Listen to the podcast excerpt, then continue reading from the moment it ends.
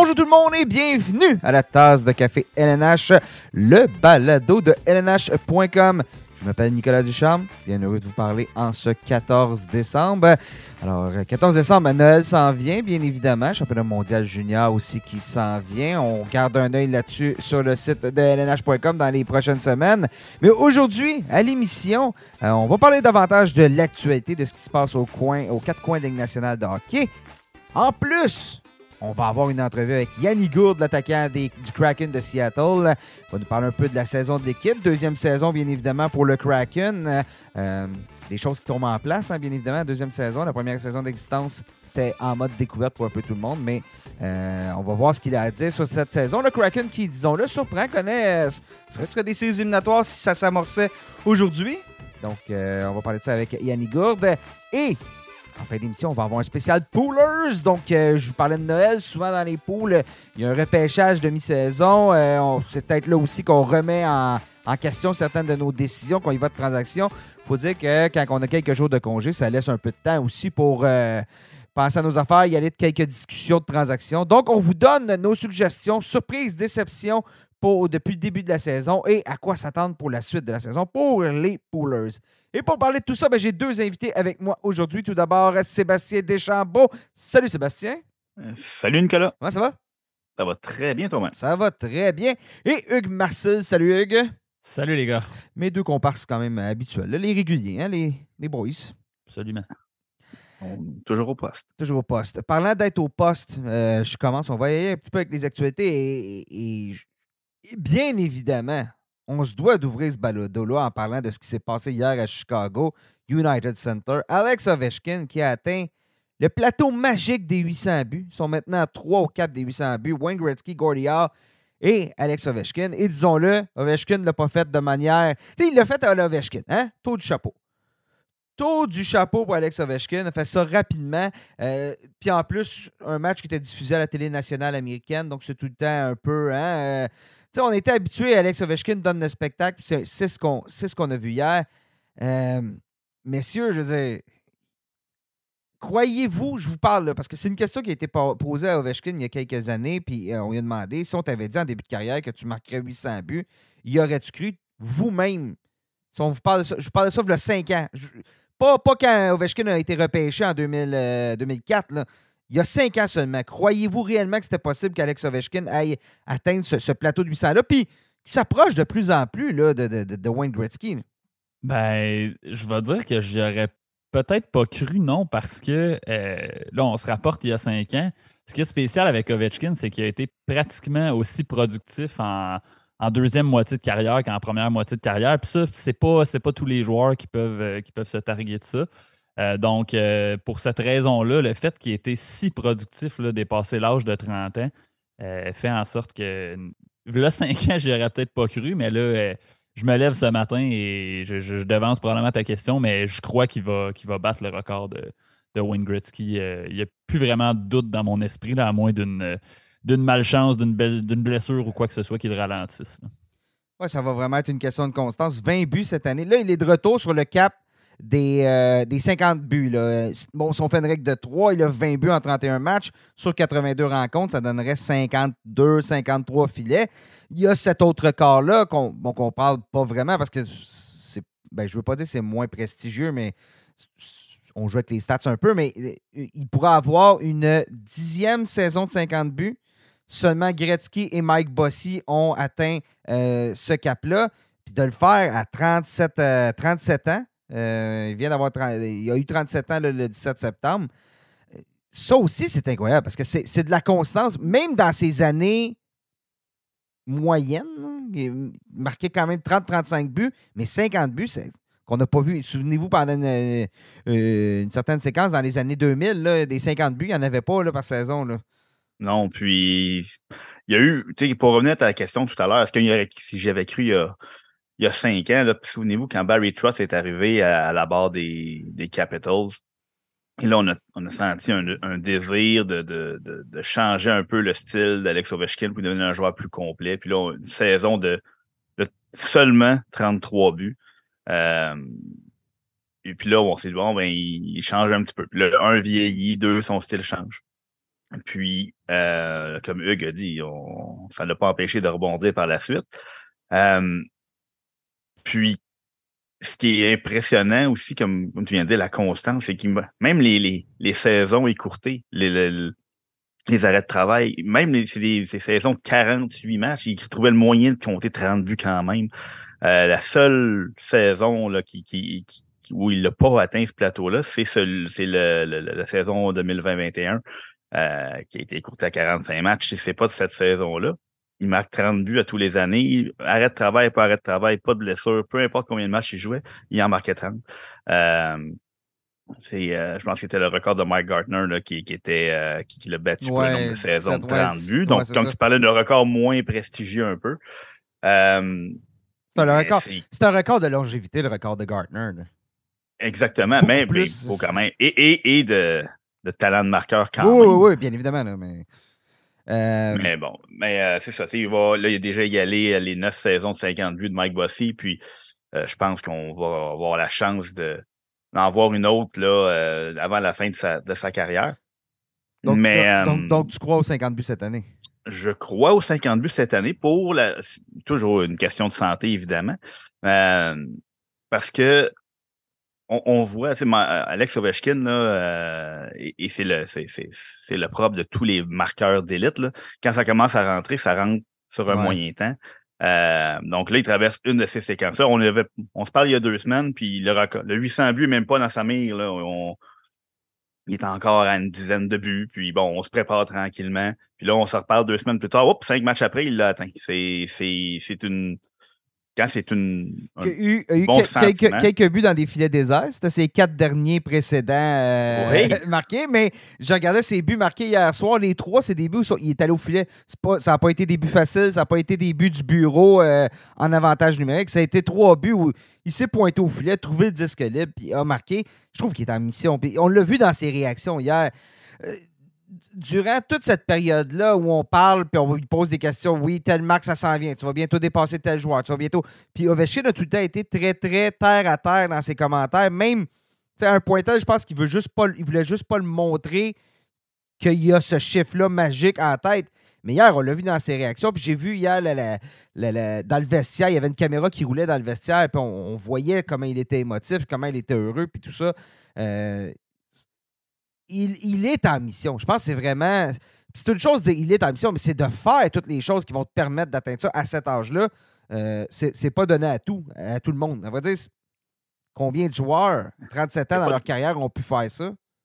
Sans, sans Nicklas Backstrom, sans Tom Wilson. Donc, euh, non, c'est impressionnant. Ça, et le fait qu'il y a...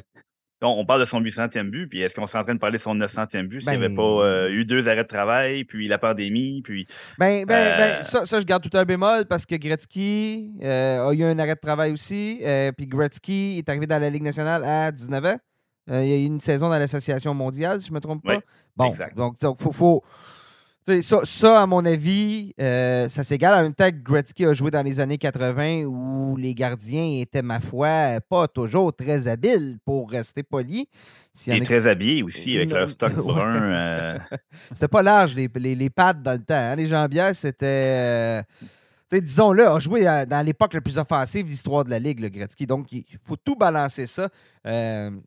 Ce qui n'est pas facile. On dit tout le temps qu'il ne faut pas comparer les époques, mais je sais qu'il y en a qui l'ont fait, de comparer le... le... le nombre de buts de Gretzky, le nombre de buts d'Ovechkin ajusté à la moyenne de buts marqués dans l'année, donc le, la part offensive, de, de, la moyenne offensive de toute la Ligue. Puis juste là, déjà, je trouve que c'est une comparaison qui est intéressante. Ça, ça donne un, un angle différent. Bon, le record de points de Gretzky, ça, ça ne sera jamais touché.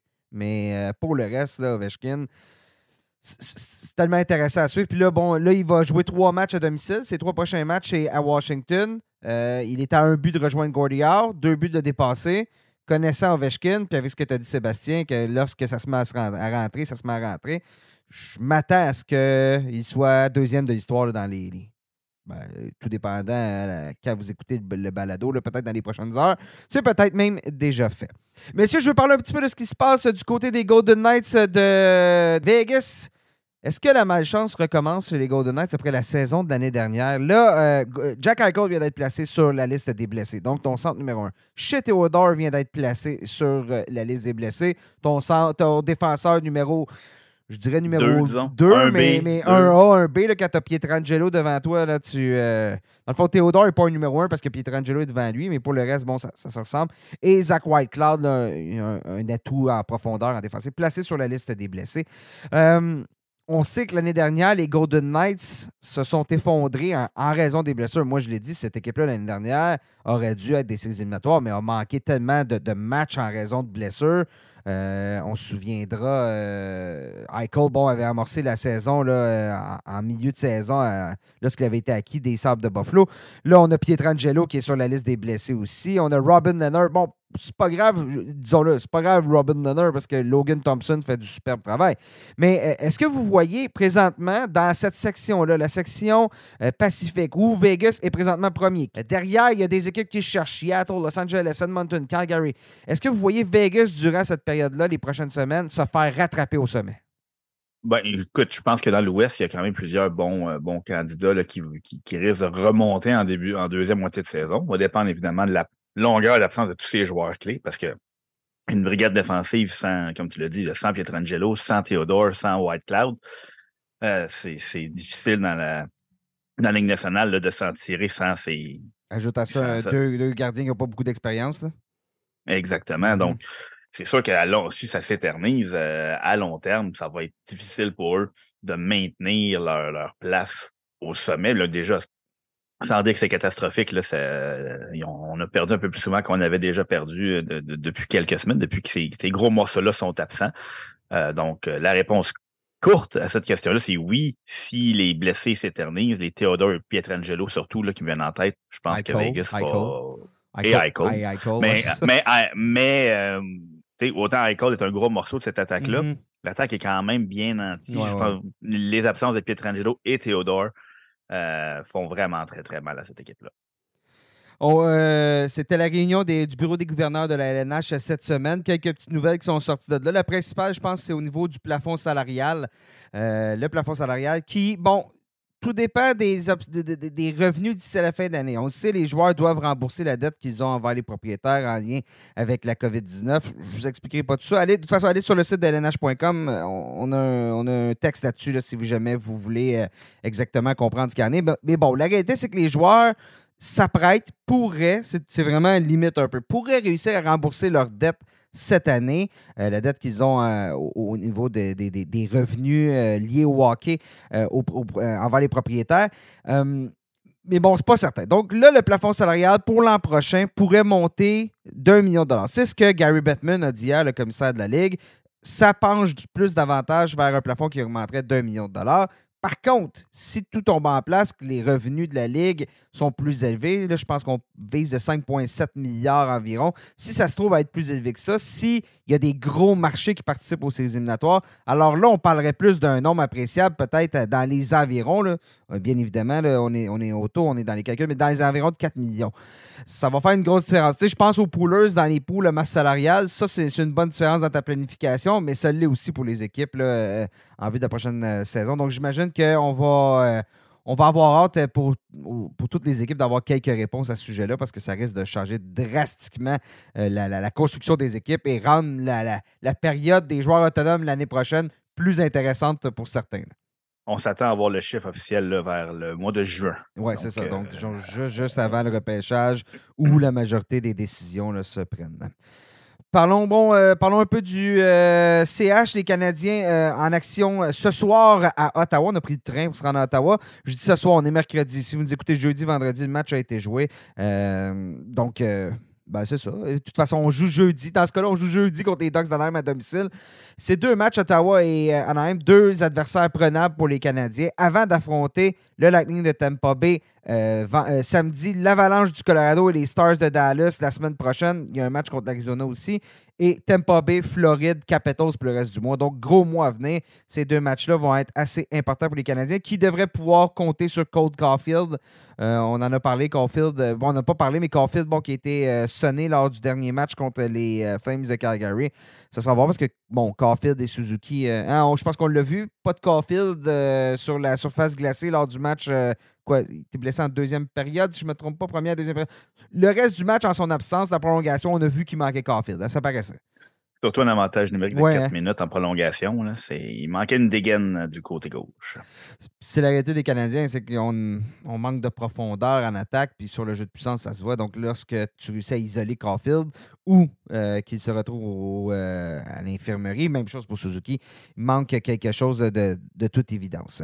J'ai parlé des sénateurs. Ben oui, c'est aussi ce qui a sorti du bureau des gouverneurs. Les sénateurs, bon, la... la La vente de l'équipe, euh, il y aurait une douzaine de groupes d'intéressés euh, et chacun des groupes se fait, disons, on se fait romancer, on se fait dire un peu, écoutez, euh, il y a Ryan Reynolds, l'acteur, qui est intéressé. Euh, peu importe le groupe gagnant, j'ai l'impression que Ryan Reynolds va recevoir un appel pour dire, ça te tente-tu d'embarquer avec nous? Hein?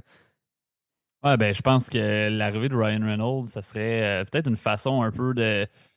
Euh, disons, je sais pas, j'ai le goût de dire, n'est-ce pas une promotion une cachée, mais c'est une bonne façon de faire la promotion de l'équipe des Sénateurs d'Ottawa. C'est un bon ambassadeur. Un bon ambassadeur, c'est exactement, c'est un très bon terme ça, Nick, merci.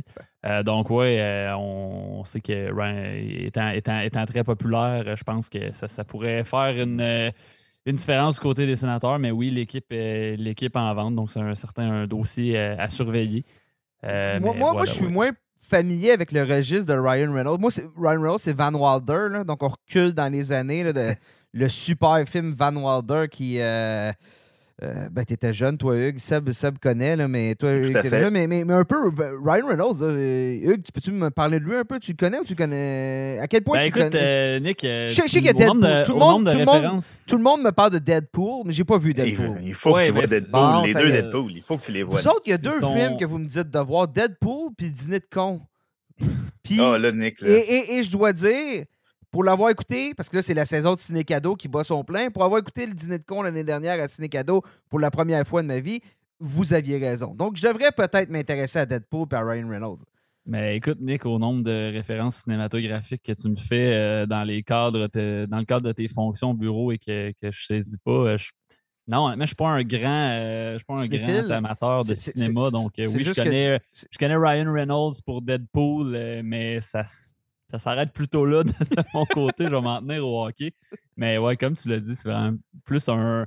Histoire de faire un ambassadeur, ça ouais, fait ouais. un peu parler de l'équipe. Puis je pense que, on va se le dire, les sénateurs, après, après plusieurs années de reconstruction, en, en, en auront bien besoin. Ouais, Deadpool trois mettant en vedette... Euh, OK, il y en a trois? Tim... Non, mais ce serait le troisième, là, quand il, ça va mettre en vedette. OK, il y en a deux, il y en a deux. Ça va okay. être exceptionnel. La, ouais, il y en a deux. La suite, là, donc Deadpool avec Drake Batterson et Tim Stützle, c'est ça que tu me dis? Exactement, exactement. J'en profite pour faire la transition. Tim Stützle va rester une semaine d'activité en plus, semaine. au moins une semaine. Blessure à l'époque, on a eu peur. Là. Ceux qui ont vu le, la scène hier, ça avait l'air assez inquiétant. On craignait une dislocation, peu importe de l'épaule. C'est une contusion finalement.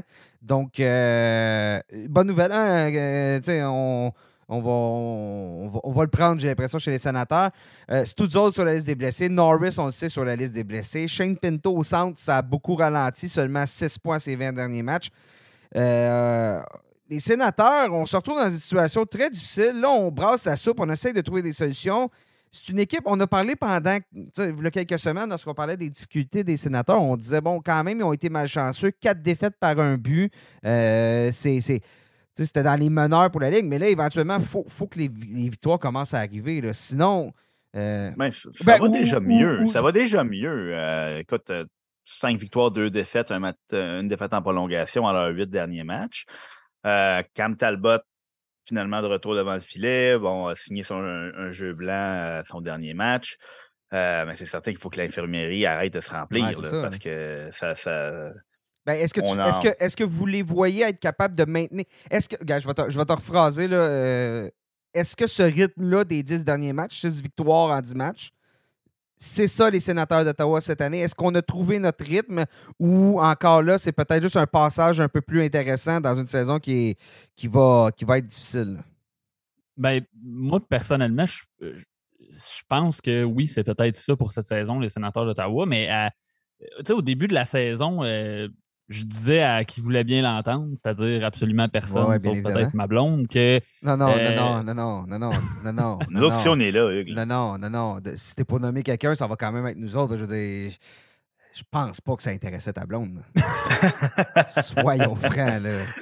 Tes, mais bref, je disais que de on, hockey, parlait, on parlait des, des, des Red Wings de Détroit et des Sénateurs d'Ottawa qui Arrête étaient des de équipes bon, améliorées, tout ça. Puis je disais, j'ai l'impression qu'il y a une de ces deux équipes-là qui ne va pas livrer la marchandise mm-hmm. cette saison. Et là, on dirait bien que ça est parti pour être les, les, les, les Sénateurs plutôt que les Red Wings. Mais c'est une équipe que, chez laquelle il y a eu beaucoup de changements. Tu sais, il y a, il y a l'arrivée de, de, de Claude Giroux, il y a euh, l'arrivée d'Alex DeBrincat, Cam Talbot. C'est quand même beaucoup de changements en attaque. Et on l'a vu même avec Alex DeBrincat, là, ça va un petit peu mieux. Mais en début de saison, il n'y a pas eu un, pas eu un gros début de saison avec DeBrincat. Donc, j'ai l'impression qu'il y a de l'adaptation pour beaucoup de joueurs. Il y a encore des joueurs qui sont en développement. Euh, incluant celui qu'on, qu'on vient de perdre en, en Tim Stützle. Tu as par, parlé de, de, de Shane Pinto qui, qui, qui a ralenti. Donc, il y a de, la, de l'adaptation du développement à se faire. Mais honnêtement, moi, je, peut-être que cette année, ça ne fonctionnera pas, mais mm. on dirait que je ne suis pas inquiet pour les Sénateurs. Je veux dire, je regarde présentement les, les, les, les Devils du New Jersey. Au début de la saison, probablement que je vous avais dit que les Devils seraient où ils sont au classement présentement. Vous m'auriez regardé en me disant que, non, encore là, euh, que, que je suis tombé sur la tête. Puis... J'espère juste que tu n'as pas donné cette prédiction-là à ta blonde, là, parce que là aussi, elle ne devait pas t'écouter. Là. Ouais, ben, en fait, c'est, elle, c'est peut-être la seule qui m'aurait dit que je ne suis pas tombé sur la tête. Là, mais bref, euh, effectivement, on, on, on m'aurait sûrement dit que, que je suis tombé sur la tête si mm-hmm. je vous avais dit ça à propos oh, ouais, des Devils. Ouais. Puis j'ai l'impression que les Sénateurs, quand ça va cliquer, ça va cliquer. Puis c'est souvent, le, c'est souvent la réalité des équipes qui sortent d'une reconstruction. On n'y croit jamais jusqu'à temps qu'on y croit. T'sais. Donc, euh, je, ouais, cette saison, que... j'ai malheureusement l'impression que ça ne ça, ça le fera pas pour les Sénateurs, mais c'est pas quelque chose qui, qui m'inquiète. Est-ce qu'il y a des choses à améliorer? Oui, certainement. La défensive en est une. Mais euh, bon, euh, à long terme, je ne suis pas tellement inquiet pour cette équipe-là. Je suis convaincu que tout va se mettre en place. Ouais, puis après, Moi, je pense qu'on va les voir remonter un petit peu au classement. La, la, la tangente des dernières semaines, je pense qu'elle va se poursuivre. Par contre, le trou était un petit peu trop creux. Le trou qu'on s'est creusé était un petit peu trop euh, profond pour qu'on puisse s'en sortir et puis euh, combler le retard qui, qui nous sépare d'une place en série. Euh, mais un peu comme Hugues, c'est, c'est, c'est positif ce qui se passe à Ottawa. On est en train de s'adapter. Et puis là, évidemment, les blessés ont tout changé la donne. Là, quand on, le, ton premier centre euh, est sur la touche depuis quand même plusieurs semaines, alors que tu essaies d'intégrer des nouveaux joueurs, puis ton gardien numéro un que tu es allé chercher dans une transaction ne joue pas. Euh, c'est toutes des choses qui font, qui font très mal. Perdu des, des piliers comme Thomas Chabot pendant quelques rencontres. Des choses comme ça, on met beaucoup de responsabilités sur des joueurs qui n'étaient peut-être pas prêts ou à qui on n'avait pas nécessairement pensé au début de la saison. Euh, mais là, présentement, on trouve quand même des moyens de gagner. Puis, à mesure que l'infirmerie va se vider, si on peut, les autres joueurs peuvent l'éviter, cette fameuse infirmerie, je pense que les, les Sénateurs vont remonter. Vont, et comme, comme Hugues a dit, c'est une bonne, une bonne pierre d'assise pour les saisons futures. Euh, mais cette saison, ça va être très difficile là, de les voir euh, causer la surprise puis se qualifier pour les séries.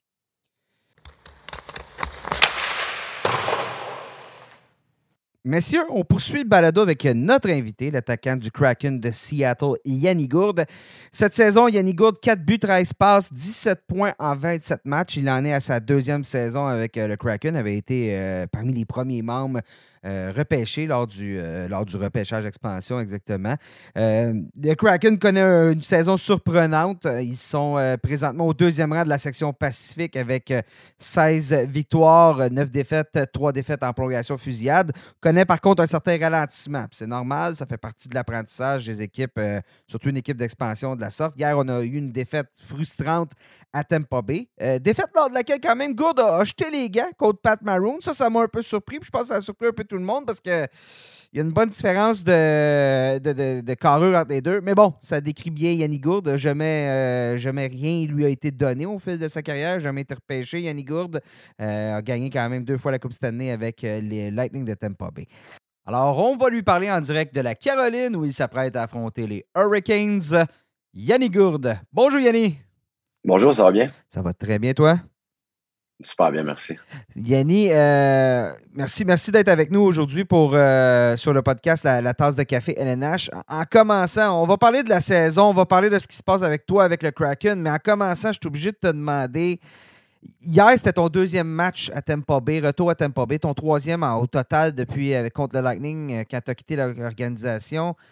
Tu sais, je comprends que c'est important de faire une cassure, mais jeter les gants contre Pat Maroon, c'est-tu la meilleure façon de faire une cassure, à ton avis?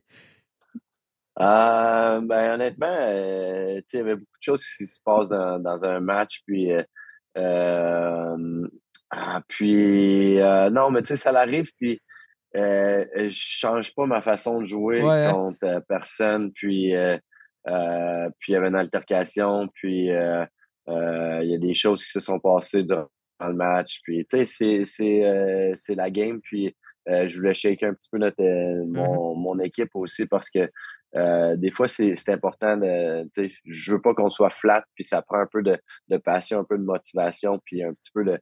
Euh, un peu de pushback, puis euh, c'est juste ça s'est déroulé comme ça. Là. six pouces de plus, soixante livres quand même. Euh, ça a été quoi la réaction des gars, justement? Y a-tu oh, ben, cette étincelle-là? Ça, ça, ça, a tellement, ça, ça, ça a tellement été vite. Euh, euh, aussitôt qu'il m'a poussé, euh, je, je, je, ça me dérange pas. Là, oh, ouais. je, puis, euh, je suis grand. Je, moi et Pat, on s'entend super bien. Puis, je l'ai texté après le match. Puis, euh, we're all good. Là, c'est, c'est des choses C'est des choses qui arrivent, puis euh, comme je dis, je, c'est un petit peu la façon que je joue, puis euh, c'est ça, là, ça l'arrive. Ouais, ouais, ouais, dans le feu de l'action, puis c'est, c'est bien normal, mais ça, ça m'a fait rire quand j'ai vu ça, mais je me suis dit, bon, ben, euh, quand on dit mettre les bouchées doubles, là, tu y as été. On peut dire que le Kraken, c'est une des, des belles surprises de la saison, vous êtes deuxième de la section Pacifique. Euh, quand l'équipe a été bâtie au pêchage d'expansion, Euh, l'équipe a passé par-dessus des gros noms pour acheter des joueurs qui étaient établis, mais qui n'avaient peut-être pas eu la chance de se faire valoir encore euh, à, à leur plein potentiel. Cette saison, euh, au cours de l'été, euh, saison morte, vous avez acheté des joueurs comme Oliver Brockstrom, Andrei Burakovsky, Justin Schultz, qui sont un peu dans le même, dans le même profil. Pas des grandes vedettes, mais des joueurs établis qui peuvent peut-être en prendre plus. Est-ce que l'arrivée, c'est l'arrivée de ces joueurs-là qui ont qui ont donné un deux, euh, cet, cet élan-là à l'équipe, ou c'est juste la continuité là, de ce que vous aviez commencé à bâtir l'année dernière?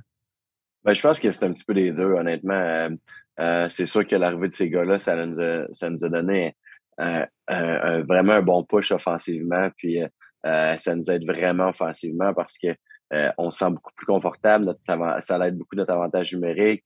Euh, c'est trois gars qui jouent sur l'avantage numérique. Euh, c'est, c'est, ça a été vraiment des belles acquisitions, puis ça nous aide vraiment.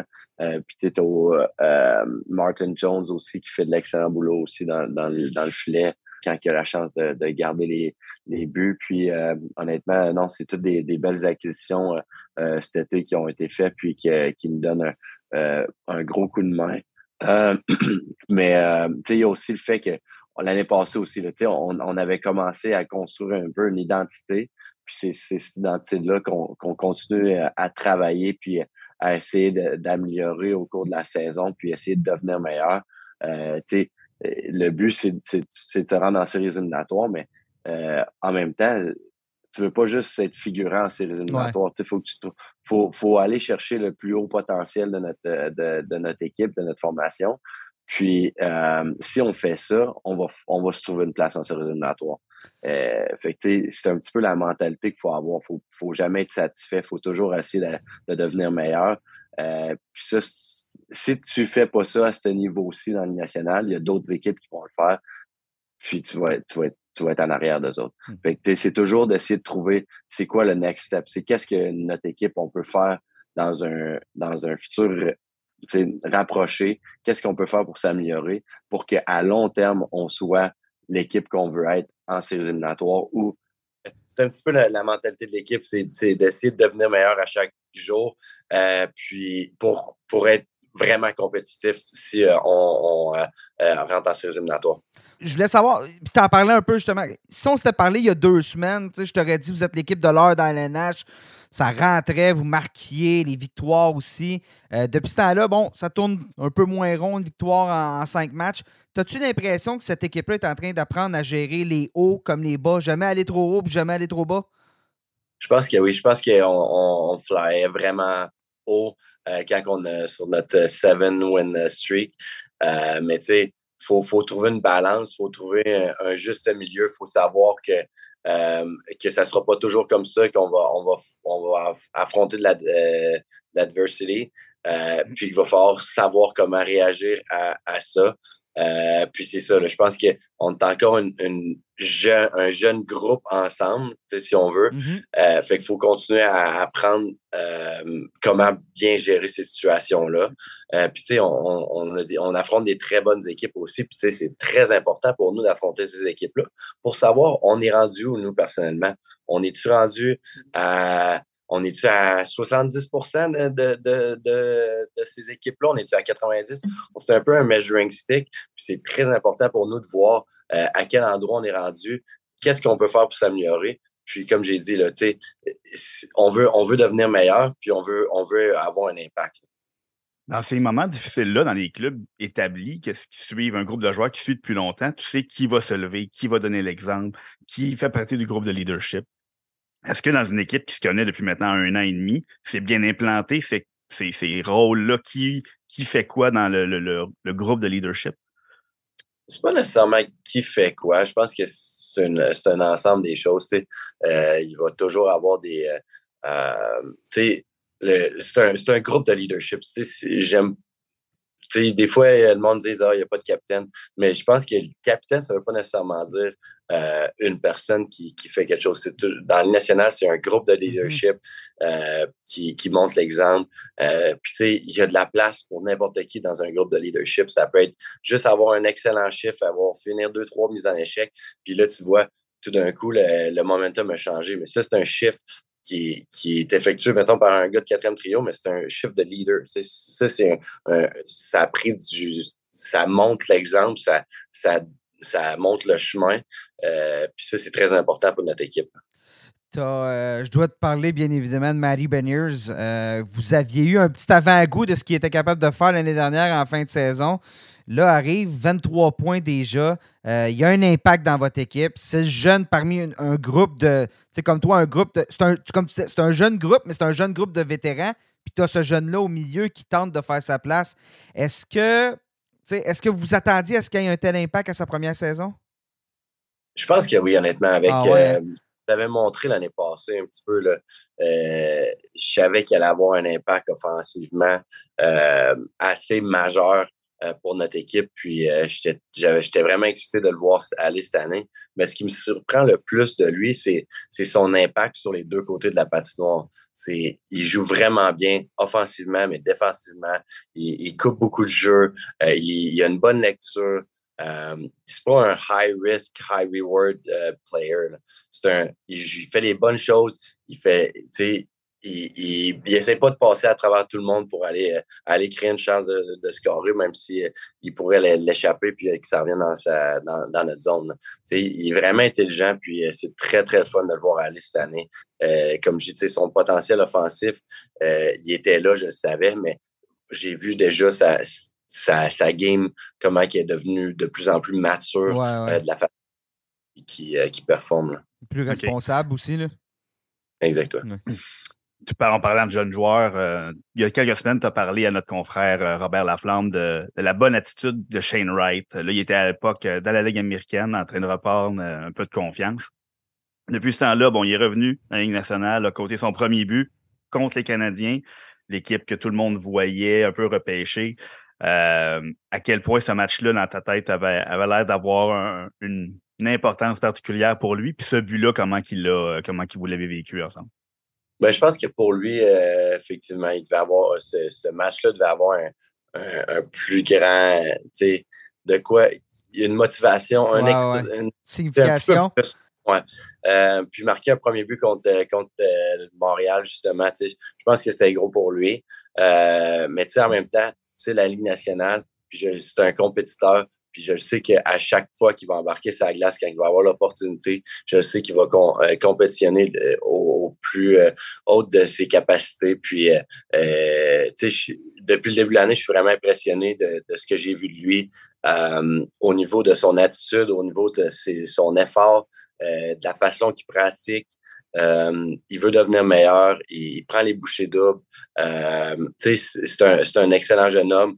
Euh, puis euh, ça a été le fun de, de, de le côtoyer jusqu'à, jusqu'à présent. C'est sûr que là, il s'en va. Euh, il est parti au euh, World Junior. Euh, puis après ça, on va, on va le revoir. Puis euh, honnêtement, j'ai, j'adore son attitude, j'adore le, le jeune. Puis euh, je trouve qu'il fait vraiment bien les choses. L'an passé, quand, bon, quand Kraken est, est né, si je peux dire, les premiers matchs, ça, toi, tu étais sur la liste des blessés, tu avais été opéré durant la saison morte. T'sais, ça t'a peut-être tenu un peu plus loin de la concession, dans les débuts, de vivre les premiers grands moments de cette concession-là. Est-ce que cette année, pour toi, c'était un peu un recommencement ou, à partir du moment où tu as embarqué l'année dernière, c'était business as usual, euh, T'es un joueur de cette... T'sais... J'ai juste manqué quatre matchs l'année passée. Ouais, je, je sais, mais c'était quatre, les quatre premiers étaient spéciaux, là. Ah non, euh, honnêtement, euh, aussitôt que j'ai, j'ai, euh, j'ai mis le, le, le, le chandail des Kraken, euh, j'étais, j'étais dans l'organisation, je me sentais dans l'organisation. C'était, euh, je, je sentais que j'avais mon euh, j'avais un rôle. Euh, euh, je sentais que j'avais je pouvais avoir un impact pour cette équipe-là. Euh, puis, euh, puis c'est un petit peu de la façon que, que ça s'est déroulé. Puis encore une fois, cette année, euh, je pense que c'est le, le même concept là, depuis le début de la saison. Euh, euh, je pense pas que c'est un recommencement, je pense que c'est une continuité euh, de, ce que, de ce qu'on a commencé l'année passée, puis, euh, euh, puis c'est ça. Parle-moi de, de Seattle, justement, là, l'année dernière, c'était tout nouveau, tout le monde euh, cherchait ses repères, personne n'avait avait même joué un match sur la route là, parce que ça n'existait pas dans, comme, comme équipe de la Ligue nationale. Là, maintenant, ça fait un an et demi, vous habitez là environ, à la famille. Comment vous trouvez ça, Seattle? Les partisans, la, la, leur soutien euh, et, et la place que le Kraken peut prendre dans une ville de sport quand même qui est, qui est Seattle? Oui, ça va super bien, honnêtement. Euh, euh, on, euh, avec la, la famille, ça va super bien. On, on est super bien installés. Euh, Euh, puis, tu sais, nos fans, honnêtement, là, tu, euh, tu l'as mentionné, là, nos fans sont exceptionnels, honnêtement. Euh, c'est vraiment plaisant. Euh, l'amphithéâtre est toujours euh, à pleine capacité. Puis, euh, on, on a vraiment beaucoup de support de notre, euh, de notre fan base. Puis, euh, c'est, c'est vraiment plaisant de jouer dans le Climate Pledge. T'attendais-tu à ça? Parce que t'arrivais de Tampa Bay, qui est quand même un, un solide marché qui a connu du succès. Puis là, tu passais à un marché qui était... à développer, mais justement, qui, qui a cette réputation. Les Seahawks, les bons. Euh, euh, les, les Seahawks, les, euh, les Sounders au soccer. Euh, mais une équipe, une, une ville qui avait perdu son équipe de basketball. Donc, du sport en aréna, il n'y en avait pas à Seattle ou si peu. Euh, est-ce que ça, justement, tu sentais, les gens te l'ont dit, que ça, ça leur manquait d'aller à l'aréna? Qui, qui, bon, votre aréna, il est neuf, mais il est au même endroit que l'ancienne aréna, en plus, dans le parc du Space Needle. Là, euh, est-ce que. Est-ce que c'est quelque chose qui t'a été témoigné? Oui, euh, je savais dès que, dès que j'ai été repêché euh, euh, par le Kraken que euh, je, je connaissais la réputation, en fait, de, de les, les, euh, les, les fans de sport à Seattle. Mm-hmm. Ils étaient exceptionnels, puis qu'il y avait une des meilleures réputations euh, en, dans l'Amérique du Nord. Euh, fait que j'étais super, super excité, justement, de de faire mes débuts là-bas, puis de jouer le premier match. T'sais, j'étais content de, de, d'être capable de jouer le premier match euh, dans, dans le Climate Pledge Arena. Euh, puis c'est, non, euh, c'était, c'était exceptionnel. Puis nos, nos fans sont, sont tellement bons. Euh, puis c'est, c'est vraiment, vraiment plaisant de jouer dans le Climate Pledge devant eux. Là. Puis on, on sentait l'engouement. Là. On sentait que, que euh, ça leur manquait là, d'avoir euh, une équipe euh, d'hockey ou d'avoir une équipe... Euh, Euh, dans, ce, dans, dans un aréna. Là. Puis euh, c'est vraiment, vraiment spécial de jouer dans, cette, dans cet amphithéâtre-là. Comme, comme deuxième équipe d'expansion dans les quatre cinq dernières années, et avec les succès que les, les, les Golden Knights avaient eu, est-ce que vous avez eu l'impression de t'avoir à, à toujours vous comparer à ce qu'eux avaient réussi à leur première saison ou leur deuxième saison, ou c'était surtout à l'extérieur que ça se passait, ce bruit-là, puis que vous, vous n'avez pas à... à vous soucier de ce que l'autre équipe d'expansion a pu faire juste avant vous? Euh, je pense que c'était vraiment euh, euh, à l'extérieur. Je pense que c'était vraiment de quoi que les, euh, les médias aiment euh, particulièrement parler. On, de, on s'excuse. Non, mais tu sais, du succès... Non, mais c'est, je vous en veux pas. Là. Non, non, non. Euh, mais... Que, euh, que justement les Golden Knights avaient eu comparativement à nous. Puis, tu sais, c'est, c'est la comparaison qui est facile. Euh, justement, le, la, ça faisait juste cinq ans là, que, que, qu'il y avait une autre expansion. Là, nous, on arrivait euh, dans la ligue. Puis, on joue notre premier match contre les Golden Knights. C'est que, ils voulaient vraiment faire euh, que, que ça soit un peu la, la, la nouvelle... Euh, un petit rivalité. Peu la, ouais, rivalité, oh, ouais. Un peu. Euh, mais tu sais, dans notre locker room, je pense que euh, c'était plus focusé sur nous. Qu'est-ce qu'on peut faire? Euh, puis, euh, puis de... de En fait, nous, ce qu'on voulait, c'est de, de construire, de, de trouver une identité, euh, de jouer avec une, une façon que nous, on allait performer.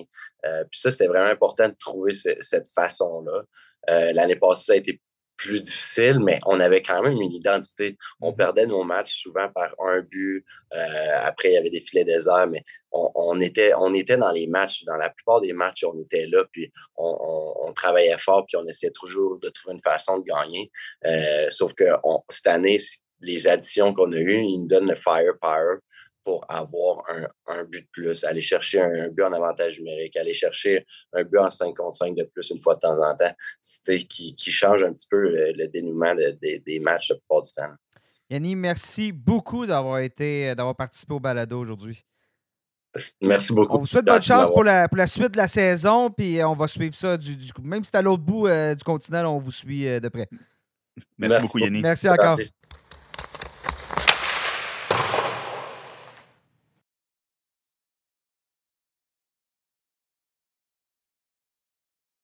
On poursuit le balado avec notre spécial Poolers. Donc, euh, un spécial Poolers au début de la saison, un spécial Poolers en mi-saison. On approche la mi-saison, messieurs, hein? euh, Noël, tout ça. Donc, euh, comme je disais un peu plus tôt dans le balado, c'est souvent là où euh, il y a plusieurs décisions qui vont se prendre, euh, qui vont se prendre dans votre pool. Hein, souvent, pour certains, c'est on vise de haut, on tank. Donc, euh, c'est pas mal euh, c'est pas mal ça, les, les décisions qui sont à prendre. Alors, on va revenir un peu sur ce début de saison-là, sur cette première, euh, ben quoi, le premier tiers de la saison, disons-le, euh, avec nos surprises. On va parler de quelques surprises aux quatre coins euh, de la Ligue et nos déceptions. Puis on va se demander, justement, nos joueurs surprises, est-ce qu'on s'attend à ce que ça se poursuive? Donc, on garde ce joueur-là ou on le monnaie, si, par exemple, vous êtes en situation où vous voulez descendre au classement, ou, et dans le cas des déceptions, ben, est-ce qu'on s'attend à ce que ce joueur-là rebondisse ou c'est le temps de le sortir de votre équipe. Ça va être ça en première partie de ce spécial Poolers. Bien évidemment, euh, première surprise, messieurs, puis je pense que c'est la, la plus importante hein, dans la L N H cette année. Tage Thompson des Sabres de Buffalo. Thompson, vingt-trois buts, quarante-quatre points en vingt-neuf matchs. Tu le disais, Hugues, plutôt les Sabres de Buffalo qui marquent énormément de buts. Euh, on s'attendait à des, une progression chez les Sabres cette année, mais peut-être pas à ce point-là. Tage Thompson, euh, vous, vous le voyez comment, vous? Moi, j'en ouais. ai pas entendu parler euh, beaucoup. Euh, ça, ça... Moi, je... Non, ben, Seb, je pense que tu vas te laisser y aller. Tu avais pris la parole avant que je te coupe. Non, mais pas du tout, ben, absolument pas. Mais pour répondre à la question de Nick, euh, je vois que, bon, on n'aura pas des matchs de six points euh, encore à répétition, même s'il est rendu à deux déjà cette saison. On n'aura pas des matchs de six points. Euh, à vrai dire, est-ce que ça à... fausse réellement sa production? Est-ce que quoi? Désolé? Est-ce que ces matchs-là de six points, ça fausse sa, sa production ben, potentielle réelle? Ben c'est oui, puis non. C'est ça. Il a quand même eu connu ces matchs-là, donc on ne peut pas les enlever à dire « Ouais, mais s'il n'y avait pas eu ces matchs-là, donc il les a fait, donc on n'a pas le choix de les garder. » Mais douze points euh, de moins, par contre, est-ce que... Hein? douze points de moins, ça paraîtrait un peu, là, tu comprends? Ça paraîtrait, mais... Sans mais mettons, mettons qu'il ne filait pas cette journée-là, ben, il y avait, avait une bonne... Ouais. Euh... Il y avait, mais, il y avait la grippe, là, mettons. Je pense qu'on peut, on peut établir, je pense que c'est pour le moment et pour en tout cas, un avenir approché, c'est un joueur de plus d'un point par match. Euh, un, un bon vieux late bloomer, un bon mm-hmm. dans la langue de Shakespeare.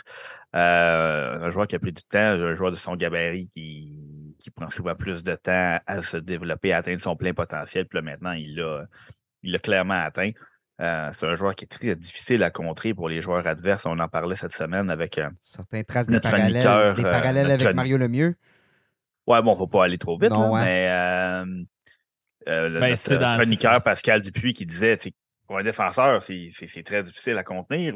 Il s'en vient vers toi, il, il y a tellement de bonnes enjambées. Quand il atteint sa vitesse de pointe, il peut te déborder. Il y a tellement une, un, une, une grosse charpente que s'il coupe devant toi en protégeant la rondelle, mm-hmm. c'est très difficile de le contrer. Euh, si t'es un contre un avec lui, avec ses mains qui sont impressionnantes pour un bonhomme de sa grosseur, puis sa portée, il peut, il peut se moquer de toi un peu. Donc, ça prend, ça prend deux joueurs. Ça fait un comité qui peut, qui peut essayer de le ralentir. Et puis, un joueur qui, qui possède ces outils-là et qui, en plus, possède une vision de jeu, puis repérer des Jeff Skinner, des Alex Tuck.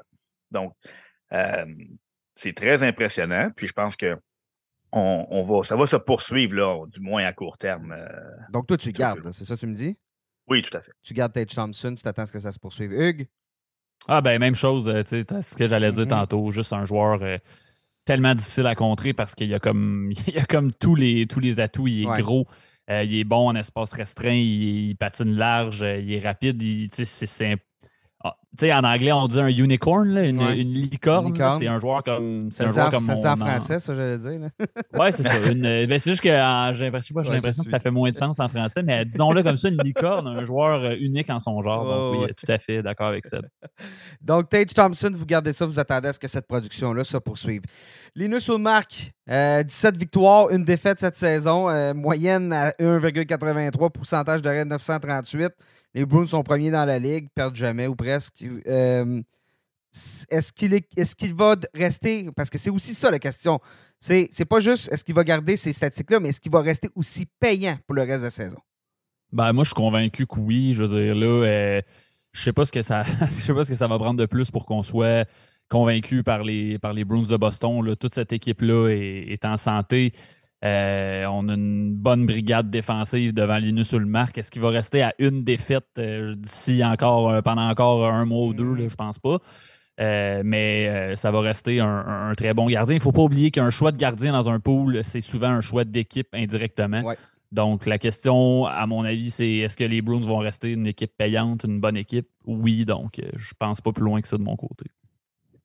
Ben, moi, je vais y aller avec euh, l'inverse. Euh, ça va Ça va être bon, mais ça ne peut pas se poursuivre. Euh, ces, ces, ces statistiques-là, euh, là, on parle d'une équipe là, qui est partie pour euh, connaître une saison euh, historique. Là. Donc, oui, les, les Bruins ont montré que c'était pas encore la fin pour ce noyau-là. Euh, par contre, c'est euh, c'est pas une équipe qui va battre les records. De, de, de, de, on on s'enligne sur une saison de cent trente-huit points là, quasiment. Là. Donc, euh, les Bruins vont connaître un ralentissement, parce que je ne pense pas que cette équipe-là est, est bâtie pour battre tous les records de la Ligue nationale. Par contre, Linus Ullmark va demeurer un bon gardien à avoir, parce qu'on va peut-être commencer à lui enlever. Un, on va enlever de la tâche, ouais. de, un, le fardeau. Puis deux, euh, ça va finir, pas, pas par péter, mais par ralentir. Ouais, ça Donc, va il faut ralentir. Faire attention. Euh, je suis d'accord. Je pense que Jeremy Swayman va obtenir beaucoup plus de départs dans la, la, la deuxième portion de saison. Il a été blessé. Donc, à mon avis, moi aussi, je m'attends à ce que ça ralentisse. Mais non, on ne se débarrasse pas, on n'échange pas, on garde les nœuds sur le marque. Ou, à moins, si vous pensez que l'année prochaine, ça ne sera pas aussi bon pour les Bruins, puis vous êtes dans le fond du classement de votre pool, là, c'est peut-être le temps de le monnayer à très, très, très gros prix, c'est le temps. Logan Thompson, euh, Las Vegas, on n'avait pas nécessairement de grandes attentes à son, de grandes attentes à son endroit cette année. treize victoires, sept défaites. Là, on a parlé des blessures des Golden Knights. Logan Thompson, ça se poursuit ou ça va casser? Ouais, un, peu, un peu comme Seb disait pour, pour Ullmark, là, je pense mm-hmm. que ça va peut-être casser un petit peu, là, principalement en raison des... En raison des blessures qui, qui, euh, qui, vont se, qui, qui, qui, ont, qui ont lieu présentement chez les Golden Knights, ça pas. Euh, je pense que ça va être un petit peu plus difficile défensivement, donc je ne m'attends pas nécessairement à ce que Logan Thompson reste, euh, reste euh, aussi dominant qu'il a été en début de saison. Cela dit, c'est, c'est, c'est, c'est difficile de dire aux poolers de ne pas se débarrasser de, de, de mm. Logan Thompson présentement. Mais bon, je m'attends à, je m'attends à ce qu'il ralentisse un petit peu. Je m'attends aussi à ce que des équipes de la section Pacifique. Euh, Euh, rebondissent en deuxième moitié de saison. Là, on a les, euh, les Flames qui n'ont pas un début de saison euh, extraordinaire, les Canucks qui peuvent faire mieux. Donc, là, euh, peut-être être un petit peu plus difficile euh, pour Vegas dans ces affrontements-là, euh, intra-division qui vont avoir lieu. Mais non, c'est euh, je pense quand même que Logan Thompson va rester une bonne option, là, surtout si, euh, si les blessés ne sont pas blessés très, très longtemps du, du côté de Vegas. Seb, avec cette analyse-là, tu fais quoi? Ça ralentit, effectivement. Ouais. Euh, on parle d'un gardien qui n'a pas une historique de gardien numéro un à, à bien des niveaux de, de, dans les dernières années. Donc là, de voir une recrue euh, de vingt-cinq ans peut-être, mais une recrue quand même, euh, de voir garder les buts comme numéro un pendant toute une saison avec maintenant les blessures qui s'accumulent. Même s'il n'y a pas de blessés, on aurait peut-être assisté à un ralentissement. Maintenant, avec l'état de l'équipe, ça je pourrais que ça s'accélère un petit peu. Euh, donc, Logan Thompson, à surveiller euh, attentivement parce que dans le, dans le, dans le secteur, là, si on compare avec les nœuds sur le marché, je m'attends à peut-être un ralentissement encore plus important euh, du côté de Logan Thompson. Ouais. Euh, Seattle, euh, je suis d'accord avec, euh, avec, avec toi, Seb. Euh, Seattle, euh, Martin Jones. Ben. Toi qui signes mes payes. Euh... À Seattle, Martin Jones, euh, résurrection pour Martin Jones, treize victoires cette année, cinq défaites, deux défaites en prolongation. Mais Pourcentage de reins inquiétant à huit cent quatre-vingt-huit, moyenne à deux virgule quatre-vingt-quinze. Vous en faites quoi, vous, euh, messieurs? J'ai euh, lu une chronique euh, récemment ouais, sur le ça. site L N H point com. C'était bonne, hein, la chronique. Bien... Hein? C'était bien dit. Euh, oui, c'était, c'était bon. Euh, l'auteur semblait quelqu'un de bien, euh, de bien instruit. Ouais. Euh, donc, je pense que le, le Kraken, présentement, gagne malgré Martin Jones et non pas grâce à Martin Jones. Donc, déjà, si votre pool a des malheureusement, catégories... Malheureusement, pour ce que Yanni Gourde nous a dit tantôt. Là, euh, oui, mais les... puis, en fait, c'est, correct, c'est ce qu'on hein. demande à un gardien. Ouais. C'est ce qu'on demande à un gardien, de, de donner une chance à son équipe de, de l'emporter. Euh, il, il fait les l'arrêt qui fait la différence, comme, euh, comme Yanni nous l'a dit tout à l'heure. Euh, par contre, pour, ces, pour ce qui est des poolers, surtout si votre pool a les catégories périphériques, comme le pourcentage d'arrêt puis la moyenne, Euh, c'est pénible de l'avoir. On gagne, mais les autres catégories, ça va pas bien. Euh, puis, on, a, on, on va pouvoir miser sur le retour de Philippe Grubauer. Là, donc, c'est, c'est pas garanti qu'il va avoir la même charge de travail. Puis, euh, là, déjà, on, on traverse déjà une, une période un peu plus creuse côté de Yanni Gourde. Pas de Yanni Gourde, lui, au contraire, il va très, très bien. Mais le Kraken de Yanni Gourde va un petit peu... Exact. Le Kraken va un petit peu moins bien. Euh, Donc, ça commence déjà, puis je pense que ça va se poursuivre. Là. Un petit peu le retour du balancier avec une jeune équipe, puis Martin Jones qui n'a pas prouvé au cours des dernières années qu'il était, qu'il était l'homme de la situation à long terme. Rien à ajouter. Seb a bien fait, bien fait le résumé. Alors, je pense que les trois, on vend. Dans le cas de Martin Jones, vendre haut et, euh, comment on dit, c'est buy, buy, normalement, c'est buy low, sell high. Là, c'est le temps de sell high, justement, là, dans le cas de, de Jones, à notre avis. On poursuit avec euh, le prochain joueur. Mathias Maccelli, euh, no, no, qui avait vu venir Mathias Maccelli chez les, chez les, euh, chez les Coyotes de l'Arizona? Cette année, Maccelli recrue, premièrement, une recrue de vingt-deux ans, choix de quatrième ronde, il a vingt points en vingt-cinq matchs. Tout ça n'étant pas utilisé sur le premier trio, tout ça n'étant pas utilisé sur la première vague d'avantages numériques. C'est un Finlandais qui, euh, qui euh, bon... Euh, Écoute, est-ce qu'André Tourigny a trouvé quelque chose avec Maccelli? Je veux dire, c'est pas comme si c'était un joueur qui arrivait sur le tard, qui s'était développé sur le tard. Il en est à sa... C'est sa, c'est sa deuxième, son deuxième, sa deuxième saison nationale, mais ça, c'est tout de même une saison recrue. Euh, est-ce que vous l'aviez vu venir? Est-ce que vous croyez ces succès-là, surtout dans des ligues? Parce que là, lui, lui il est pas... Il y a des... Bon, pour les poules qui ont des repêchages de joueurs autonomes en milieu de saison ou à certains points de la saison, c'est un joueur qui était probablement, qui est probablement libre à ce moment-ci. Est-ce que vous allez le chercher dans un tel repêchage? Ben, moi, de mon côté, Mathias Maccelli, la question, si je l'avais vu venir, euh, non. Si, euh, si j'avais vu ça venir, peut-être que je gagnerais un peu plus souvent mes poules euh, de hockey, mais j'ai l'impression qu'il y a, il y a parfois de ces saisons-là que certains joueurs connaissent qui sont un petit peu euh, inexplicables. Moi, c'est certain que j'aime, j'aime voir un peu plus de... T'sais, euh, j'aime voir qu'un joueur fait ses preuves un peu plus que ça avant de, de, de, de dire que bon, il va, il va, il va poursuivre sur ses succès. Moi, j'aurais plutôt tendance à, à, à, à le vendre si j'étais un, un heureux propriétaire de Mathias Maccelli. Je suis allé voir pendant que, pendant que tu en parlais, Nick, sur euh, euh, Natural Stat Trick, et on voit que euh, toute, euh, toute situation de jeu confondue, Mathias Maccelli a amassé, un po- a amassé un point quand son équipe a marqué un but lorsqu'il était sur la glace, quatre-vingt-six virgule quatre-vingt-seize pour cent du temps. Là, donc, c'est une, c'est une proportion un petit peu élevée. Élevé, ouais. euh, et surtout pour les, bon, les, les Coyotes de l'Arizona, mais c'est une proportion un peu élevée. Et j'ai comme tendance à dire que Il euh, y a certainement du talent là, dans tout ça. J'enlève absolument rien à Mathias Maccelli, mais j'aurais tendance à dire qu'il y a peut-être un peu de chance aussi euh, de son côté. Donc, moi, c'est, c'est, c'est, c'est, ces statistiques-là, souvent, c'est quelque chose qui lève un, un drapeau rouge là, dans mon cas. Donc, j'aurais tendance à, à vendre. À vendre ou à Moi, pas, à j'irais, pas chercher. j'irais chercher. J'irais euh, euh, chercher, comme Hugues, comme Hugues, je, je ne l'ai pas vu venir du tout, Mathias mm-hmm. Maccelli. Alors, ça, j'aimerais bien savoir qui l'a vu venir.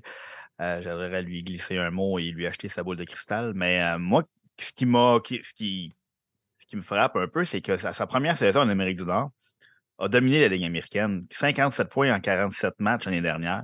Donc, de le voir connaître du succès, c'est pas, c'est pas complètement surprenant, c'est pas hors du possible. Non, puis comme je dis, il est, dans, il est dans sa courbe de développement normale, là, Maccelli. Là, il y a vingt-deux ans, là. Il faut qu'ils ils vont en compter des buts, les Coyotes. Ce ne sera pas la meilleure équipe de la Ligue, mais il faut que quelqu'un les compte, ces buts-là.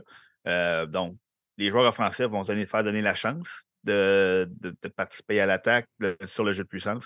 Puis, bon, ben, il fait partie de ce groupe de joueurs-là sur qui on, on, qu'on va envoyer sur la glace là, pour marquer des buts.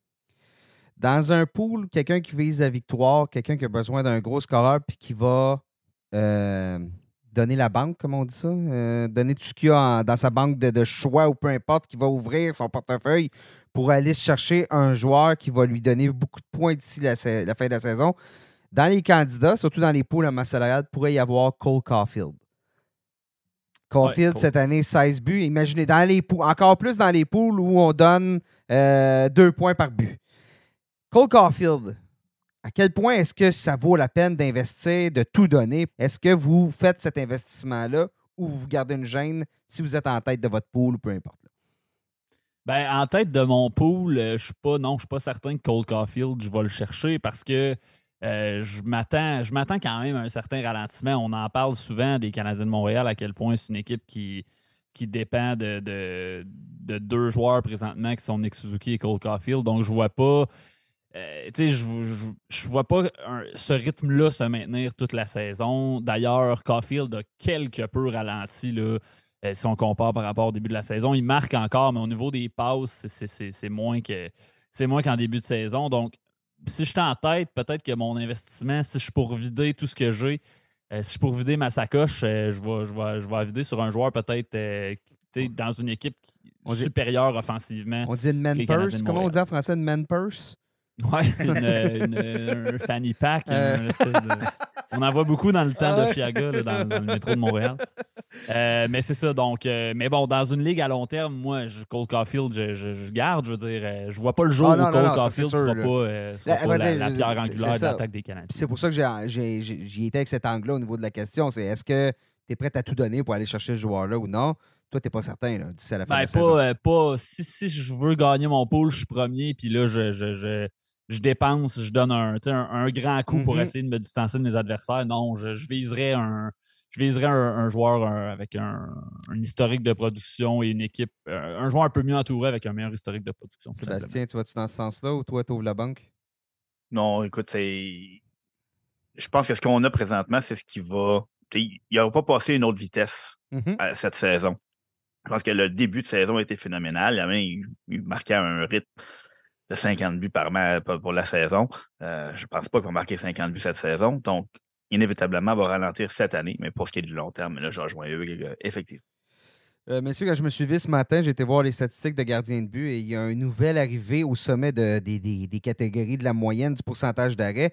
C'est Ilya Samsonov. On sait qu'il était blessé en début de saison, ce qui fait qu'il n'avait pas assez, joué assez de matchs pour se qualifier. Là. Devait avoir, par exemple, ce matin, pour être un gardien qualifié, tu devais avoir joué neuf matchs.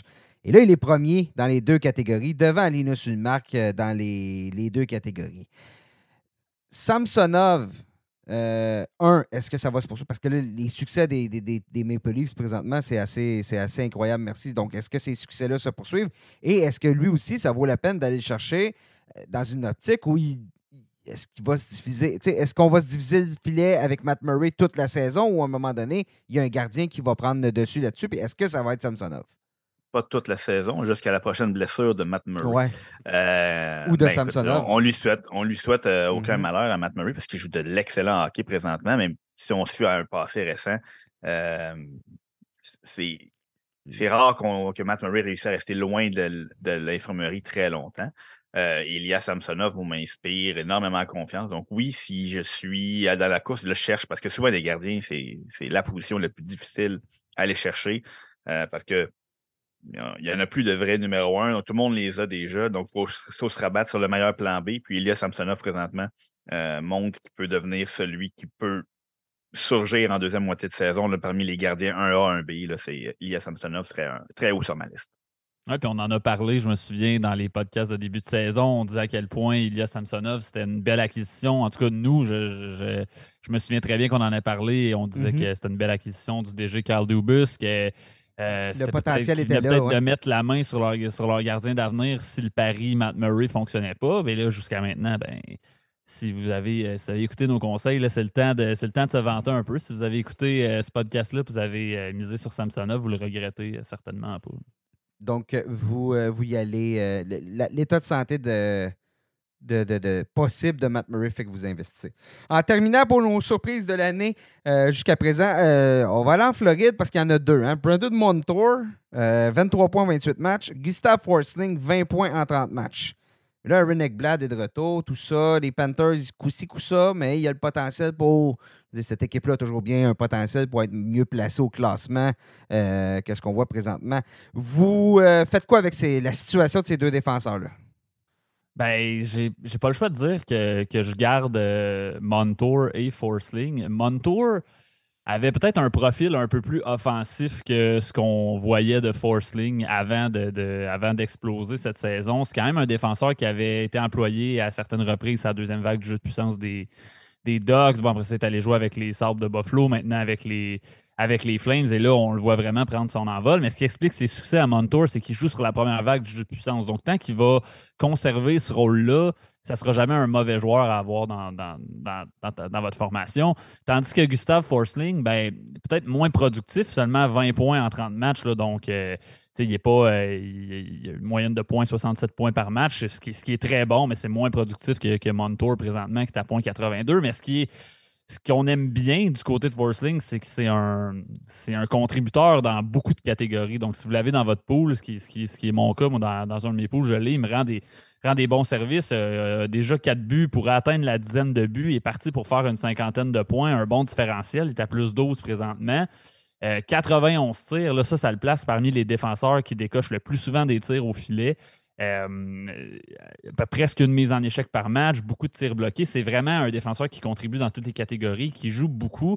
Et je veux dire, je vois sa production est soutenable dans la mesure où elle est pas, sa production n'est pas liée au fait qu'on l'utilisait euh, ah, une de petite, manière démesurée ça, sur ouais, le jeu ouais. de puissance. Où, c'est vraiment un joueur qui, qui est bon offensivement, qui génère de l'offensive. Donc, il évolue sur la première paire avec Ekblad, justement. Oui, c'est, c'est ça. ça. Et donc, c'est, c'est, moi, à mon avis, ses succès sont... sont, sont sont soutenables dans une, dans une certaine mesure. Je crois qu'il peut aller chercher une quarante à cinquante points comme le rythme sur lequel il est présentement. Donc, euh, les, c'est tellement rare, les défenseurs qui, qui sont productifs, euh, qu'il faut, euh, qu'il faut, qu'il faut les garder. C'est, c'est, c'est une position à laquelle c'est, c'est, ça devient mince très rapidement.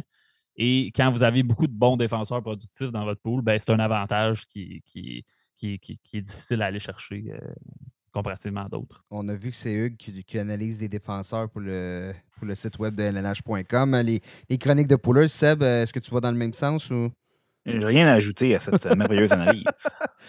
On a fait nos, euh, nos surprises du début de saison. On va maintenant parler de nos déceptions. Donc, on inverse la question. Est-ce que ce joueur-là va se remettre sur les rails ou euh, est-ce qu'il va... Euh, est-ce que c'est le temps de, de, de, de changer de plan et de le laisser de côté?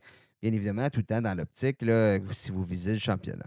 Jonathan Huberdeau, euh, chez les Flames de Calgary, dix-huit points en vingt-six matchs. On est loin de son taux de production de l'année dernière lorsqu'il a terminé au deuxième rang euh, de toute la L N H, hein, à égalité avec Yanni Gourde.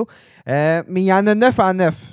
Donc, est-ce que c'est en train de se placer pour Jonathan Huberdeau? Qu'est-ce que vous faites? Est-ce que vous tentez d'aller chercher un joueur plus productif si vous visez le championnat? Il faut qu'on l'offre, hein, déjà. Il faut qu'on... Il faudrait qu'on se fasse offrir un joueur plus productif pour Jonathan Huberdeau, ce qui n'est ce qui pas... Ou à l'inverse, donné. Est-ce que tu vas faire son acquisition? Peut-être que le prix est moins bas et plus bas présentement. Là. Euh, oui, parce que je pense que les Flames vont bien rebondir euh, en, d'ici à la fin de la saison et que on va toujours utiliser Jonathan Huberdeau dans la meilleure situation possible. Bon, on l'a envoyé quelques matchs là, sur le troisième trio, un retour de, de blessure. Euh, mais règle générale, il va être sur le premier jeu de puissance, premier, euh, premier trio. Donc, Jonathan Huberdeau a trop de talent. Il a aussi trop de talent euh, à Calgary, même si Elias Lidholm n'a pas la saison qu'il, qu'il a connue l'année dernière, puis que Tyler Toffoli n'est peut-être pas un, un, un joueur de cent points comme l'était Yanni Gourde. Parce que les, les Flames vont en marquer des buts, puis Jonathan Huberdeau va, va avoir sa part de, de succès là, d'ici la fin de la saison. Donc, ça, oui, ça va remonter. Hugues? Ah, je suis assez d'accord avec Seb. Ouais. Pas, euh, je, je, je, je, je vous laisse. Euh, Parfait. Je, je, je rien à ajouter. C'est correct, c'est correct. Je suis un peu. Je, je, je suis du même sens que, que, que Seb. Victor Hedman, Hugues, je veux t'entendre. Victor Hedman, euh, on oh, c'est pas exactement. Tu sais, dans les déceptions, tu m'as dit hors micro que c'était la déception de l'année à tes yeux. Explique-moi pourquoi. Ben, là, des, là ouais, pour moi, il n'y a pas, pas beaucoup de plus grandes déceptions que Victor Hedman présentement. Euh, la raison est simple, c'est qu'il joue plus en avantage numérique. Euh, sur la, il joue plus sur la première vague du jeu de puissance euh, euh, du Lightning, un rôle qui appartient maintenant à son jeune coéquipier Mikhail Sergachev. C'est pas compliqué, là. Euh, on regarde la, la, la, la moitié des. La, la, la, près de la moitié des points de Victor Hedman là, depuis qu'il euh, depuis qu'il, qu'il, qu'il est le défenseur dominant qu'on connaît, euh, ont été euh, obtenus sur, euh, en avantage numérique. Donc, on, si on réduit son temps de jeu en avantage numérique, on lui enlève des, des bons éléments, bien, c'est certain que ça va se répercuter sur, sur sa production. Puis c'est ce qu'on est en train de voir.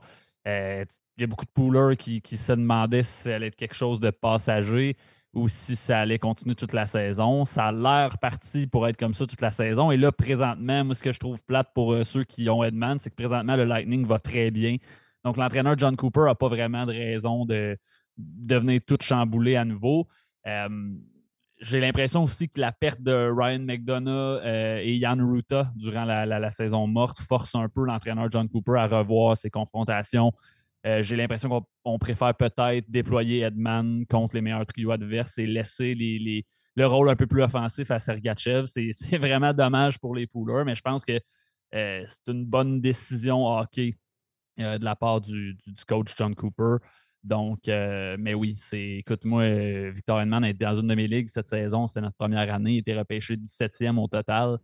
Et je, présentement, il est, il est, il est, il est juste... pas là offensivement, il y a tellement de défenseurs plus productifs que lui. Ouais. Donc, euh, voilà. Euh, Alexis Lafrenière, messieurs, euh, on avait des grandes attentes lorsqu'il a été repêché au premier rang euh, en deux mille vingt, mais comme tous les autres jeunes à New York, la, la, la, la sauce ne prend pas, le gâteau ne lève pas. Euh, treize points en trente matchs. Est-ce qu'éventuellement, on va tourner la page? Est-ce que, tu sais, je veux dire, il est encore jeune, il a seulement vingt et un ans. Euh, Est-ce qu'un est-ce que Lafrenière peut devenir tantôt un Tage Thompson au niveau de sa production? Est-ce que vous voyez ça? Ou c'est peut-être le temps de tourner la page pour ne pas s'accrocher à Alexis Lafrenière? Bien, il faut, faut laisser un peu de temps, surtout que dans les premières saisons, c'était vraiment un rôle plus effacé. Euh, là, on l'a, on l'a muté sur le premier trio. Euh, ça s'est quand même bien passé avec Mikael Zibanejad puis Capocaco. Il euh, faut peut-être juste revoir les attentes. C'est... Je pense qu'il y en avait plusieurs là, qui l'étiquetaient comme le prochain, une des prochaines grandes vedettes de la Ligue. Je pense que ça va devenir un joueur offensif très honnête. Par contre, il ne faut pas s'attendre peut-être à des saisons de cent points à répétition d'Alexis Lafrenière dans, dans les prochaines saisons. Euh, ça, il y a beaucoup de talent. Euh, il est encore en train de, de saisir peut-être la façon qu'il a connu du succès dans la Ligue nationale. Euh, on voit beaucoup de bons flashs. Euh, à court terme, ça va être difficile peut-être pour lui de, de, de, d'afficher de grosses statistiques. Si vous êtes en reconstruction, comme Hugues, euh, vous pouvez peut-être lancer une ligne à l'eau dans son cas, puis voir c'est quoi le coût pour l'acquérir, parce que euh, éventuellement, c'est, c'est un joueur qui va produire dans la Ligue nationale. Peut-être pas à la hauteur de ce qu'on avait en tête quand il était repêché au premier rang au total. Mais si tu es une équipe qui vise le championnat, tu... Oh, je, passe mon tour, je passe mon tour cette semaine. D'accord. Euh, le prochain joueur sur notre liste, Moritz Seider, un autre qui a été victime de la... On peut même pas dire gang de la deuxième année parce qu'il ne s'est juste pas fait offrir les mêmes opportunités que lors de sa première saison dans la N H. Ben, il a joué un petit peu sur le jeu de puissance quand même si en début peu, de saison, si mais peu. Là, c'est Filip Hronek qui est le nouveau, euh, le nouveau Bobby Orr. Là, donc, euh, c'est ça qui était un petit peu difficile. Je suis convaincu que si ça n'allait ça pas, ça pas bien sur, pour Filip Hronek, peut-être que Seider aurait... aurait plus de, d'opportunités, mais Seider a mal commencé la saison. Hronek a démarré en trombe, donc là, euh, ben, il a tout simplement perdu son, son rôle sur la, la première vague du jeu de puissance. Mais oui, il y a, il y a une petite part de gang de, de la deuxième année. Ça frappe aussi son coéquipier Lucas Raymond. On le voit à Détroit, pas une très grande saison non plus. Euh, donc, euh, mais ça, je sais que c'est un, je sais que c'est un joueur euh, vers qui beaucoup de poolers se sont tournés assez rapidement. Je pense qu'on n'avait pas vraiment vu venir personne le, le retour en force de Hronek. Dans les ligues multicatégories, Seider était comme vraiment une, une machine, permettez-moi l'expression, parce que était capable d'amasser. Bien, avait amassé cinquante points la saison dernière avec beaucoup de mises en échec, euh, beaucoup de tirs bloqués. Donc, euh, mais là, ça, cette saison, malheureusement, ça se ça se passe pas euh, comme, comme prévu. Prochain joueur, Thatcher Demko, euh, gardien des Canucks de Vancouver. Oh, euh, dans la catégorie euh, déception, ça, c'en est toute une. Les Canucks ont été, puis même lorsque ça va mieux pour les Canucks, ça va pas mieux pour Demko. Euh, là, il est blessé, si je me trompe pas, en plus. Donc, oui, euh, pour c'est, ça, c'est pour plusieurs semaines. Demko, euh, est-ce que c'est le temps de lancer une ligne à une, une équipe en reconstruction ou est-ce que lorsqu'il va être revenu de sa blessure, pourrait terminer la saison en force dans un pool où on a un seul gardien, puis c'est ton, c'est ton adjoint, là, par exemple, là, c'est ton deuxième. Là.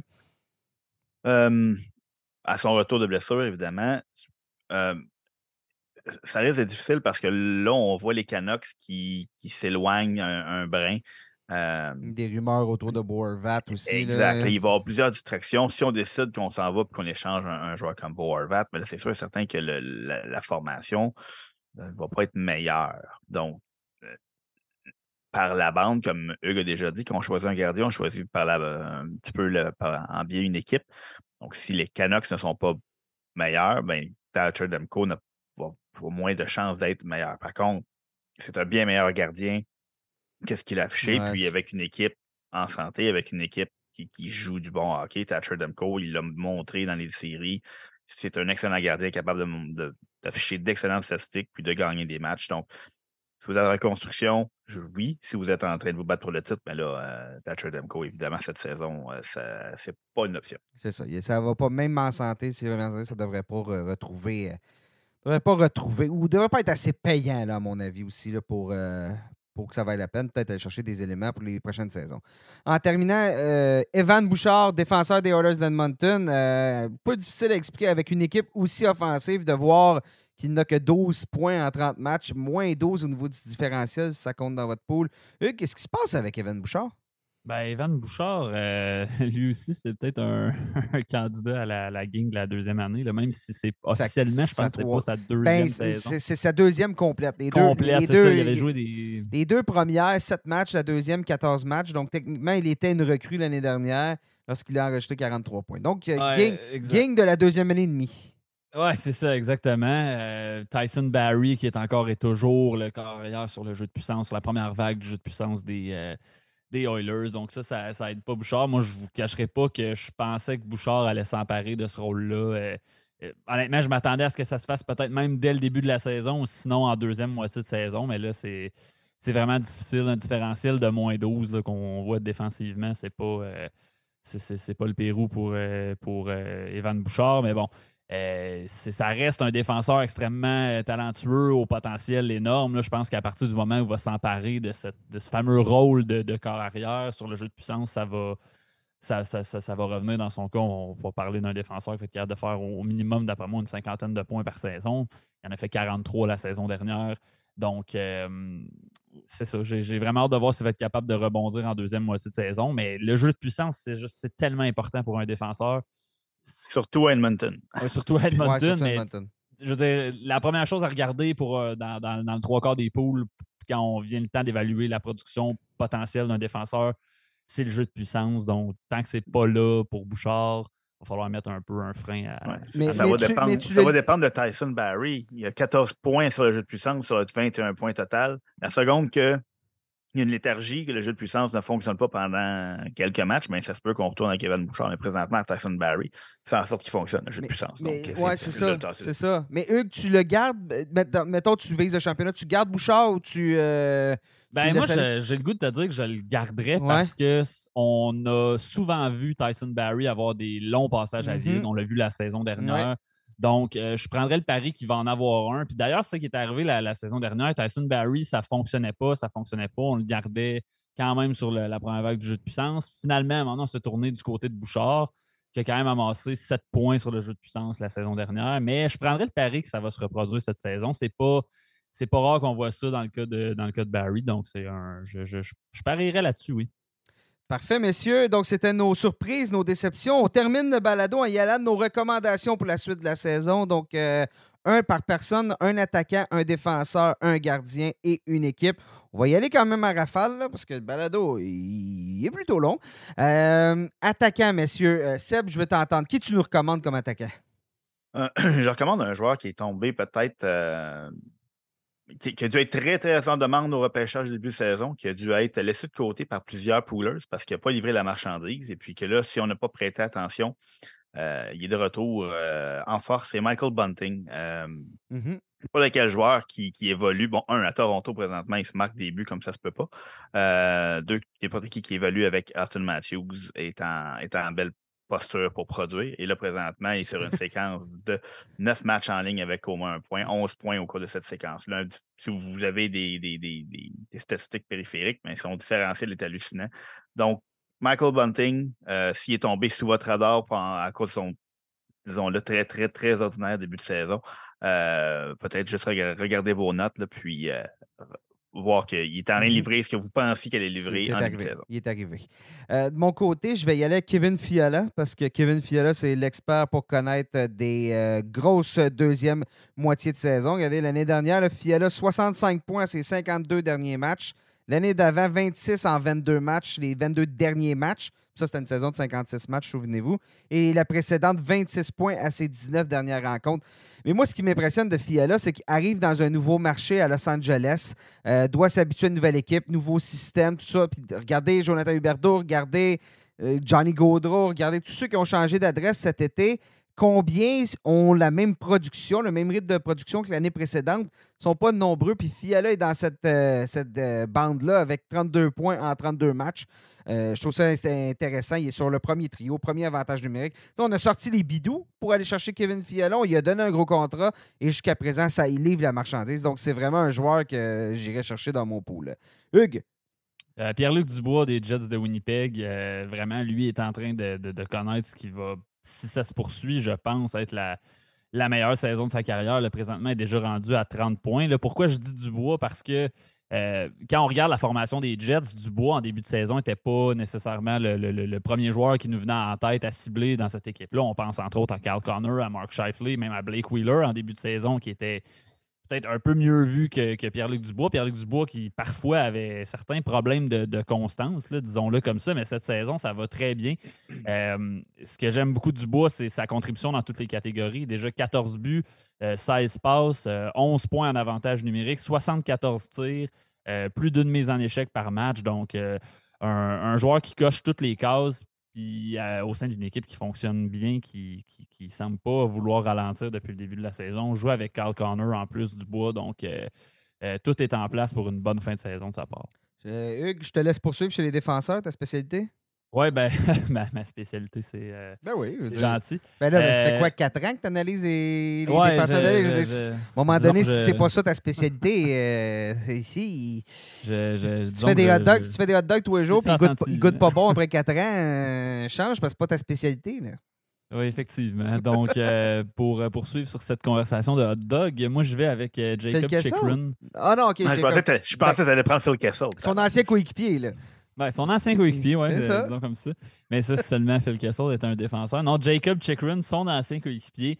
Euh, les poolers qui, qui l'ont... Euh, dans certaines ligues, on est capable de, de, de placer un joueur euh, parmi nos blessés en début de saison. Donc, on est capable de, d'activer d'autres joueurs et de, de, de, de, de mettre en réserve certains joueurs en attendant leur retour. C'est ce que beaucoup de poolers ont fait avec Chychrun. Et présentement, ben disons que...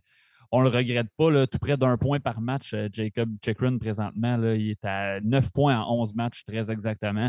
Lui aussi, je parlais de Dubois, qui est un contributeur dans, dans, les, euh, dans toutes les catégories, mais c'est la même chose pour, euh, pour euh, Jacob Chychrun. Écoutez, un absurde total de quarante et un tirs en onze euh, matchs seulement. Euh, il est vraiment en train de, de, de, de... Après une saison décevante l'an dernier, il est vraiment en train de prouver que il fait quand même encore partie des très bons défenseurs à cibler dans vos poules. Bon, seul, seul bémol, c'est qu'il y a toujours le risque qu'il se blesse. Là. C'est, c'est, rendu, c'est rendu un peu coutume du côté de Chychrun. Mais il faut aussi penser, si on est un pooler, qu'il fait partie des, euh, il fait partie des, des, des rumeurs de transactions. Ouais. On, c'est, c'est, on s'est connu qu'il a demandé un échange euh, au Coyotes de l'Arizona. Donc, euh, s'il se fait changer une équipe euh, plus talentueuse autour de lui, ben ça risque d'être payé. De mon côté, j'ai Jake Sanderson euh, chez les Sénateurs d'Ottawa parce que je pense que dans très, très peu de temps, ça va être le défenseur numéro un sur le jeu de puissance. Je trouve que son potentiel offensif est meilleur que celui de Thomas Chabot, qui va être un excellent défenseur euh, sur la deuxième paire de, de deuxième paire de, jeu de, euh, de défenseurs. Plutôt euh, première paire, mais deuxième jeu de puissance va être plus, va être plus euh, complet. Tandis que Sanderson, dans les poules à long terme, peut-être pas cette année, mais si vous êtes en reconstruction, vous avez un bon joueur puis que vous voulez aller chercher un joueur pour compenser euh, à long terme, Jake Sanderson, moi, ça serait mon, mon homme. Sébastien? Moi, j'y vais avec euh, Miro Heiskanen. C'est un nom que je ressors depuis les séries éliminatoires de dix-neuf vingt. Que j'arrête pas de dire qu'il va gagner un trophée Norris euh, d'ici la fin de sa carrière. Miro Heiskanen, bon, il connaît un début de saison correct, mais tu sais, je parle des séries de deux mille dix-neuf vingt. Il avait presque terminé avec un point par match, mais vingt-six points en vingt-sept matchs. Là, on attendait toute la prochaine explosion de Miro Heiskanen, mais on a tellement confié un rôle complet, défensif, des, avec la présence de John Klingberg à ses côtés, qu'il n'y a jamais. Écoute, je pense que euh, sauf erreur, Miro Heiskanen n'a jamais connu une saison de plus de, de quarante points. Dans sa meilleure saison, il a trente-six points l'année dernière. C'est, cette saison, j'allais dire, et surtout c'est, récemment. J'allais dire, c'est un joueur qui n'a jamais livré la marchandise pour les poolers versus son exact. Potentiel. Et là, présentement, là, euh, bon, déjà égalé son sommet en carrière pour les points d'avantage numérique. C'est lui, c'est son avantage numérique. Puis il fonctionne bien à Dallas, surtout récemment. Et puis, euh, ces dix derniers matchs, euh, euh, Miro Heiskanen, il n'y a que Josh Morrissey qui a avancé plus de points que lui. onze points en dix matchs, trente et un tirs au cours de cette période-là. Donc, c'est parti pour Miro Heiskanen. Puis là, enfin, depuis trois ans que je dis d'aller vous précipiter sur Miro Heiskanen, maintenant, ça va payer. Vas-y, Seb, ton gardien. Mon gardien, euh, Jacob Markstrom des Flames de Calgary. Euh, Markstrom était très, euh, très sévère envers lui là, récemment euh, dans une défaite de deux à un contre les Canadiens de Montréal. Là, il avait été, disons, il avait donné deux buts. Son, son attaque a donné un seul but et, et il avait perdu. Bon, il aimerait ça revoir parce que je pense qu'il avait eu dix-neuf lancés. Mais il ne faut quand même pas oublier que Jacob Markstrom, là, présentement, Euh, à ses, je pense, cinq, cinq derniers départs, a donné moins de trois buts à quatre reprises. Il a quand même subi la défaite quatre fois.